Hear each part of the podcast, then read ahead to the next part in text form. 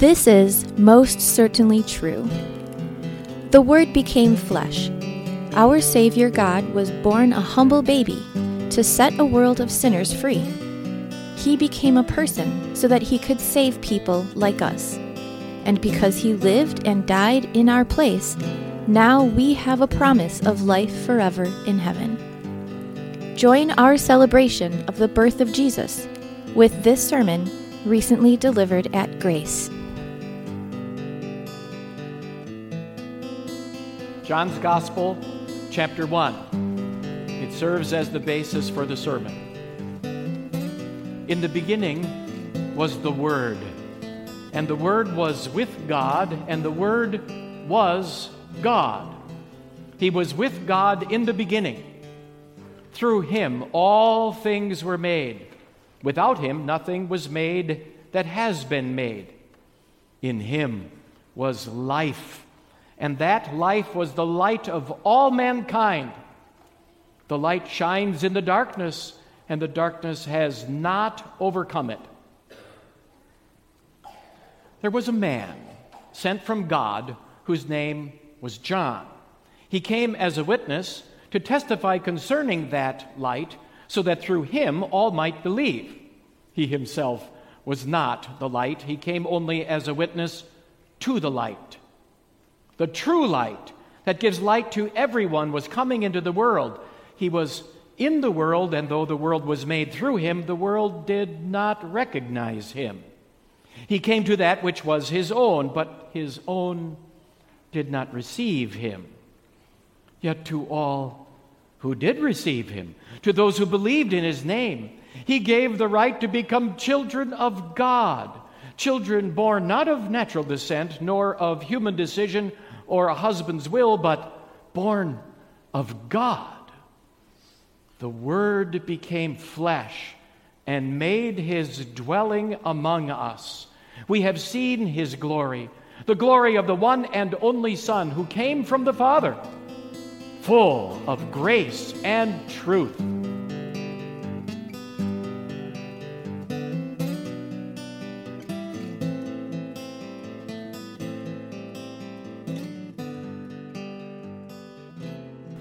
Alexa, turn on the Christmas tree.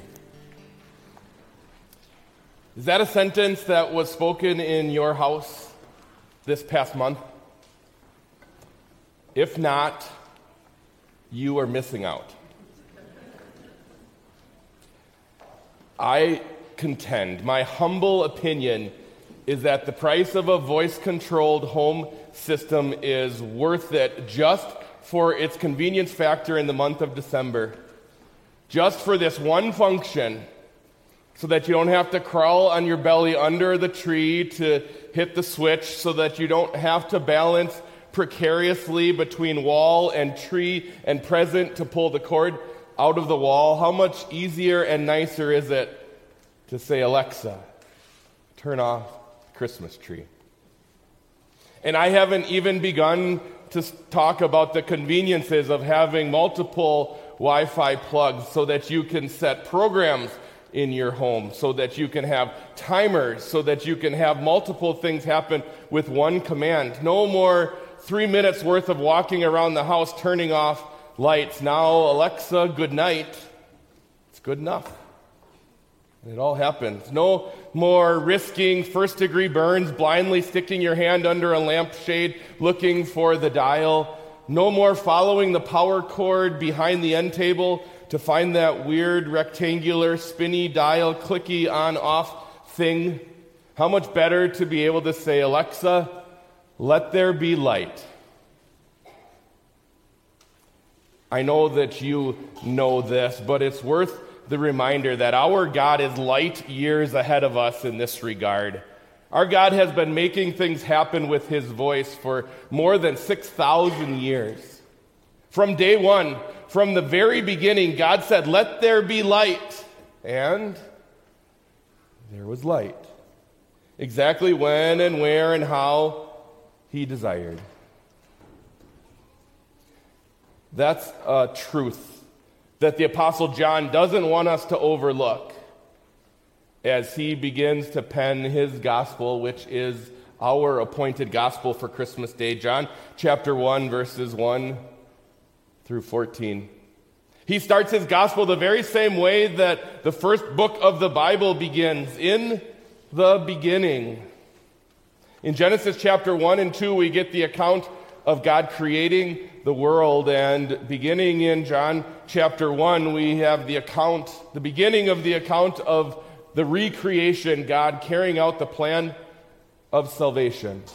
Creation and recreation, and Christ Jesus is the star role in both. In the beginning was the Word, that's the Christ. And the Word was with God, and the Word was God. He was with God in the beginning.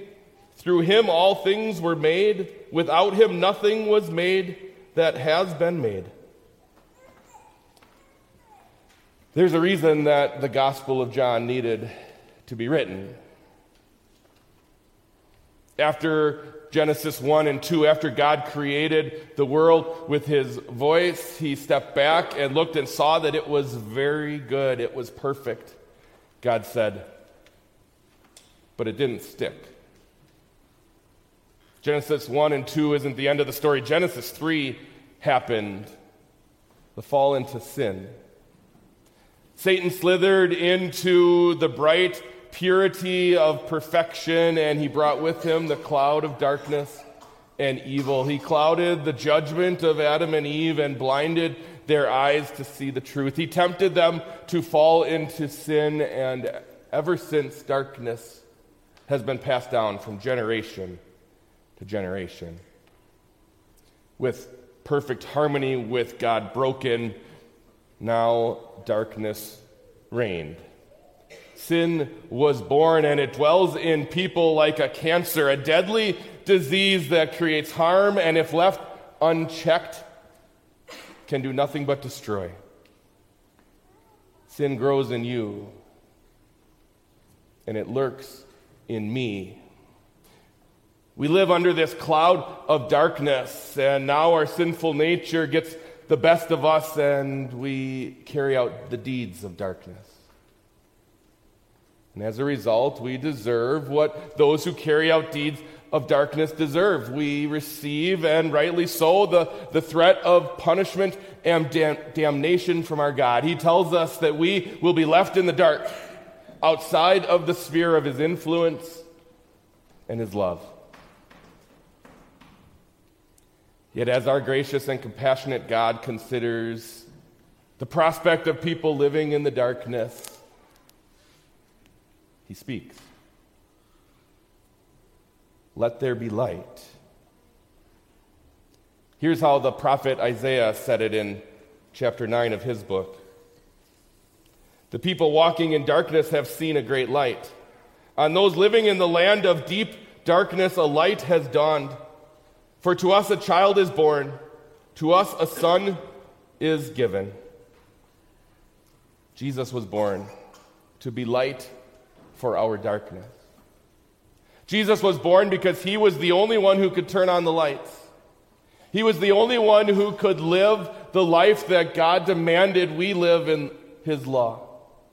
He was the only one who could live the perfect life, who could fulfill every letter of, of every law he was the only one who could pay the price to cover the sins of those who couldn't live that way. He was the only one who could become the sacrifice, and so that's precisely what he did. Christ Jesus took on human flesh. He took on human flesh to live the life that we couldn't. He took on human flesh to perfectly satisfy the demands of the law. He took on flesh so that he could trade places with us so that he could give us his perfection and that he would take our sin. Taking our sin, he endured the wrath of God, the pain and the punishment that should have been ours. And he laid down his life to be the atoning sacrifice for the sins of the world. In him was life, and that life was the light of all mankind. The light shines in the darkness and the darkness has not overcome it. If you light a candle eventually that flame goes out. Maybe it burns all the way down, or maybe the wick gets buried in a pool of wax and the flame goes out. Maybe there's a draft in your home or someone walks past that candle too quickly. One way or another, eventually that candle goes out. But not so with Jesus. Christ Jesus shines. Even though the darkness has attempted to overcome him, Christ Jesus shines. Even though the devil tried to snuff him out. Even though, as John tells us, he came to that which was his own, but his own did not receive him. Even though his own people put him to death, Jesus still shines.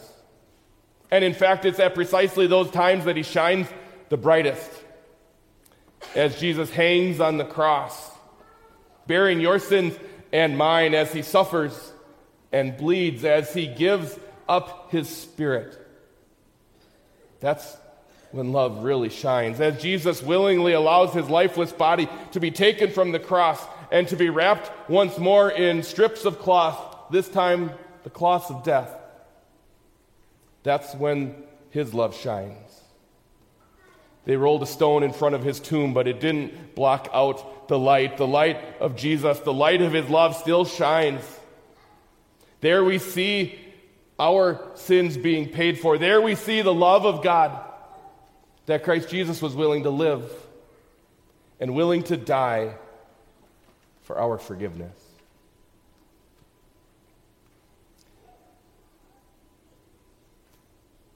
And then to show the world that the payment price had been accepted, to show him that sin's debt had been satisfied, to show us that the victory had been won our God raised Jesus up from the dead. Was the Apostle Paul who was making a defense of his ministry and therefore making a defense of Jesus and his life, death, and resurrection before King Agrippa in Acts, in the book of Acts, where we read, The Messiah, he says, Paul says, the Messiah must suffer, and that by being the first to rise from the dead, he would proclaim light both to our people and to the Gentiles. In a dazzling display of power, light, and love, Christ Jesus burst forth in victory from the grave. He appeared to his followers so that they would understand that death couldn't hold them, that they would understand that the victory had been won, so that they would know that he came to bring them peace peace which the world cannot give, a peace which only Jesus, which only a living Jesus can give. And now those words have been inspired for us to read. And now that peace, that knowledge of a victory, that confidence that enemies have been defeated, it's ours as well. The Word became flesh and made his dwelling among us. We have seen his glory, the glory of the one and only Son who came from the Father, full of grace and truth. There is light. The Word became flesh. Christ Jesus became like us. He took on our flesh so that He could live in our place, so that He could die in our place. He humbly gave up a crown to take a manger and a cross and a tomb. He humbly lived that life so that we could be forgiven and all of it. Christ's life for us, his death for us, the, the measure of his love, it all is absolute light, sheer glory, wondrous love. Ponder those things with Mary. Celebrate them with the shepherds. Praise our God with the angels. We have seen his glory, the glory of the one and only Son, who came from the Father, full of grace and truth. But God wasn't done turning on the lights. As he planted faith in your heart through the power of the gospel, that's precisely what he did. He turned on the lights. He turned on the lights and, and chased the darkness out of your heart. He shone into your heart and into your life helping you to see the salvation that is yours in Jesus. He lights up your life and claims you to be his own. This is the way that John speaks that amazing truth. The true light that gives light to everyone was coming into the world. He was in the world, and though the world was made through him, the world did not recognize him. He came to that which was his own, but his own did not receive him. Yet, to all who did receive him, to those who believed in his name, he gave the right to become children of God. Children born not of natural descent, nor of human decision or a husband's will, but born of God. God calls us through the light of his love. And he calls us to walk in the light of his love. This is the way that Jesus describes himself. John, later in his gospel, records these memorable words. Jesus says, I am the light of the world. Whoever follows me will never walk in darkness, but will have the light of life. We have the light of life showing us how to live and how to love. The light of life shines into our hearts and, and around us so that we can see beyond ourselves. We can see the opportunity that God gives us to praise His holy name, to thank Him with lives of willing service. We can see the needs of others around us and the opportunities we have to reflect a love that's been given us in, in the way that we treat them. We've been given an opportunity to support and defend, to care for, and build up those that God has placed in our lives. And really, it's the light of life that enables us to respond, to understand and to respond when our God says, Let there be light in this dark world. Let there be light so that many more might see. It's the light of life that enables us to do just that. God calls us to share that gospel message so that the light isn't hidden anymore, but rather it can be shown to the corners of the earth. He calls you, and He calls me. God could have summoned Christmas angels every single day to announce the birth of Jesus, to announce His life, death, resurrection, to announce the good news sins forgiven and heaven secured for all. He, he could have sent angels to do that. He could have written those love letters by arranging the stars in the sky for all to see. God could have done that, but no. He chose you. And He chose me. And we are the perfect people to proclaim such a message. We are the perfect people to reflect light into the world because that light has been shown into our hearts, and now God calls us to be a beacon of that light, to reflect the light of Jesus and the love of Jesus so that many more might see, might hear, and might believe. Our call is the same call that God gives to John the Baptist. Here, the gospel writer John tells us of the Baptist. He came as a witness to testify concerning that light so that through him all might believe. He himself was not the light, he came only as a witness to the light. We've seen the light, and so we can testify to the light. We've seen the light, and that means that we can be witnesses of that light to those living dark lives in our dark world. The shepherds saw brightness and light in the sky. They saw the glory of the angels with a glorious message to proclaim, but, but those shepherds understood that even more glorious are the words that the angels were speaking. Today, in the town of David, a Savior has been born to you. He is the Messiah, the Lord. Christmas is really about light. Not the lights on the tree, not the lights in or on your home, but the light in the manger, the light that was sent to scatter the darkness, the light that was sent to secure salvation for all who believe in his name. And that light shines. It shines into your heart and into your life. And it shines into the life that you live and the words that you speak. And may God grant that many more might stand in the light, the light that we are privileged to shine into the world. Then they might know what we know that the greatest light is yet to come the light of heavenly glory in perfect paradise at Jesus' side forever.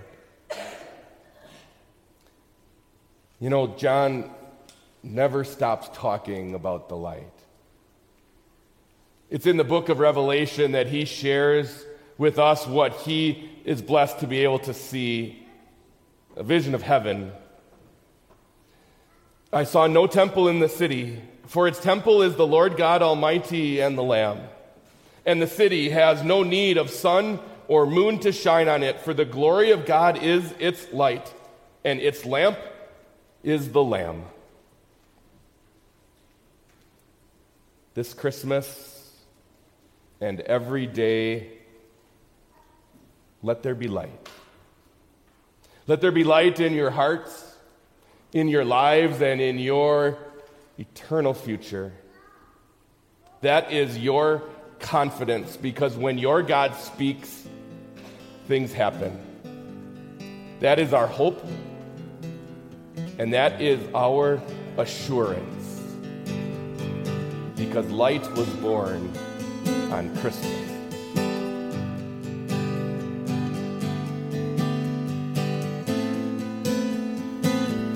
Thanks for listening. To learn more about God's grace, to support the work that we do to proclaim the love of Jesus in Milwaukee and around the world, and to find our schedule of special worship services, please visit www.gracedowntown.org today. And we'd love to have you join us for worship sometime soon. This grace is for you.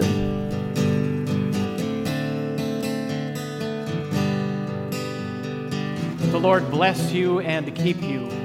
The Lord make his face shine on you and be gracious to you. The Lord look on you with favor and give you peace.